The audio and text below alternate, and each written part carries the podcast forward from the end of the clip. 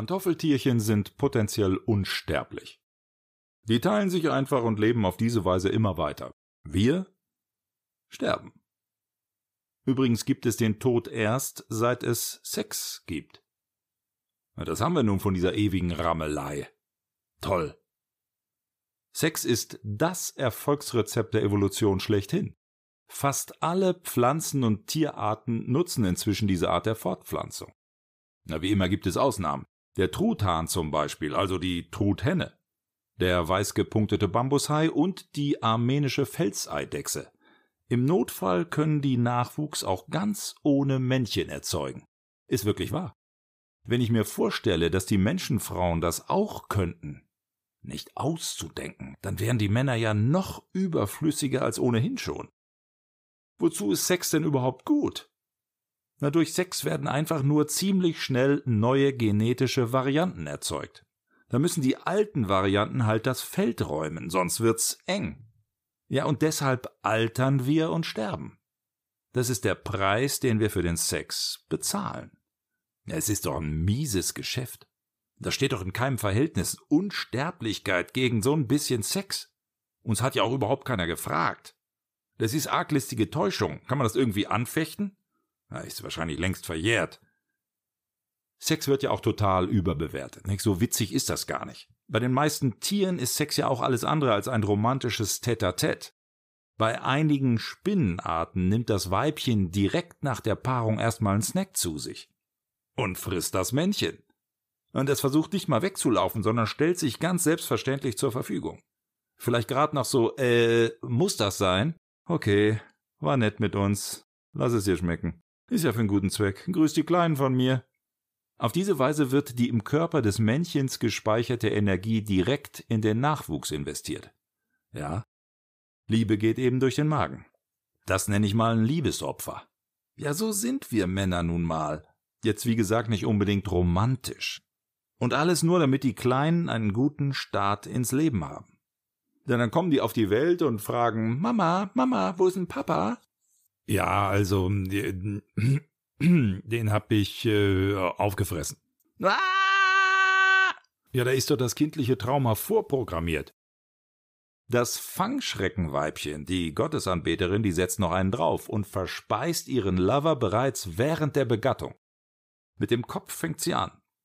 Und das autonom gesteuerte Hinterteil des Männchens führt die Begattung ganz locker auch kopflos durch.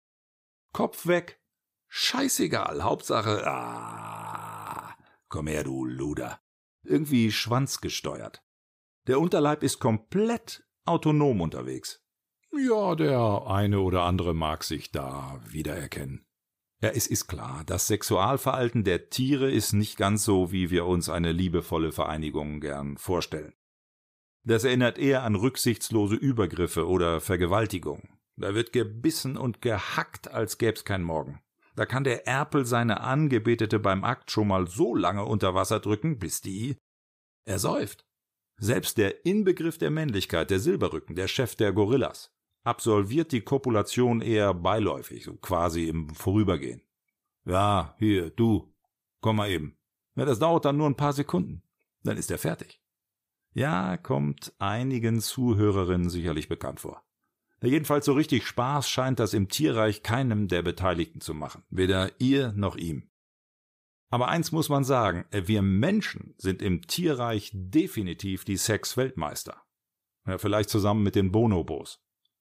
Ackerbau, Viehzucht, Staatswesen, Technik, zum Mond fliegen, alles schön und gut. Aber was wir wirklich gut beherrschen, das ist Koitieren.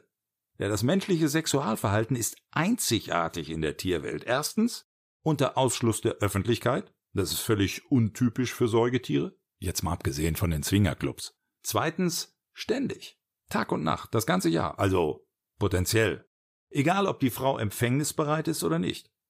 Zudem schaffen wir das im Schnitt auch ein klein wenig länger als der Silberrücken. Wir kommen auf eine durchschnittliche Koitusdauer von fünf Minuten und 40 Sekunden. Ja, die 5 Minuten 40 sind natürlich inklusive Vorspiel und postkoitalem Nickerchen, das ist klar. Gut, das ist jetzt nicht grad Spielfilmlänge. Im Unterschied zu anderen Tieren können Menschenmänner auch nicht erkennen, wann Frauen ihre fruchtbaren Tage haben. Meist haben auch die Frauen selbst keine Ahnung, wann das der Fall ist. Und du hörst das ja nicht. Das macht ja beim Eisprung nicht plopp oder so. Kein Geruch, keine optischen Signale, nichts deutet auf Empfängnisbereitschaft hin. Das ist erstaunlich. Da bin ich aber eigentlich ganz froh drüber. Würden Frauen während der fruchtbaren Tage zum Beispiel so geschwollene rote Hintern bekommen wie bei den Pavianen, dann würden wir Männer das natürlich auch total sexy finden und der Playboy sehe völlig anders aus. Diese versteckte Fruchtbarkeit könnte der Grund sein, warum sich dauerhafte Lebensgemeinschaften entwickelt haben. Wenn der Mann sicher sein will, dass das Kind der Frau von ihm ist, er aber nicht sehen kann, wann ein günstiger Zeitpunkt für die Kopulation ist, dann muss er so oft wie möglich Sex haben. Mit ihr. Ist doch klar. So könnte übrigens das Familienleben entstanden sein. Ich weiß, ist lange her. Und dann ist da noch dieser durch nichts zu bremsende Sexualtrieb des Mannes. Männer denken ständig an Sex, Frauen übrigens nur geringfügig weniger. Ja, und da haben wir dann auch schon die entscheidende Schnittmenge der Geschlechter. Wir brauchen einander für den Sex. Und das war's dann auch schon. Frauen investieren auch ungleich viel mehr in den Nachwuchs. Neun Monate Schwangerschaft, eine mehr oder weniger lange Stillzeit, ja, und dann noch ein paar Jahre Hege und Pflege, weil Menschen als Frühgeburten auf die Welt kommen. Und Männer? Was investieren die? Na, im Zweifel ein Teelöffel Sperma. Das ist alles. Männer können theoretisch tausende Kinder zeugen. Spontan fallen mir da Genghis Khan und Julio Iglesias ein, während Frauen maximal 20 bis 30 Kinder bekommen können. Deswegen haben sich auch völlig unterschiedliche Paarungsstrategien entwickelt. Frauen müssen wählerisch sein. Und bei wohlhabenden Männern ist die Chance am höchsten, dass der Nachwuchs langfristig ernährt werden kann. Das Alter des Mannes spielt dabei keine besondere Rolle. Indizien für die potenzielle Bereitstellung von Sicherheit, fette Uhren, fette Autos, fette Häuser, Macht, all das wird von den Männern ja nicht um seiner selbst willen angestrebt, sondern um für möglichst viele Frauen als Fortpflanzungspartner attraktiv zu sein. Na, und das läuft natürlich alles unbewusst ab. Und deshalb stehen Frauen auf Geld. Das kann man denen nun wirklich nicht vorwerfen. Du musst als Frau natürlich nicht immer nur das Alpha-Tier erwischen. Geht ja nicht. Du kannst es auch mit verlässlichen Männern versuchen. Das ist die zweitbeste Wahl. Manchmal auch die beste. Es ist eben sehr teuer, ein Kind auszutragen und großzuziehen. Man fragt sich ja manchmal, wie ganz bezaubernde Mädels an solche Napfsülzen geraten. Na, das ist der Grund. Das ist auch die Chance der Napfsülzen zum Zuge zu kommen. Verlässlich zu sein. Ein bisschen doof, die kann man besser steuern, dann ist die Frau erstmal zufrieden. Männer hingegen bevorzugen junge, gesunde Frauen mit den besten Chancen auf gesunden Nachwuchs.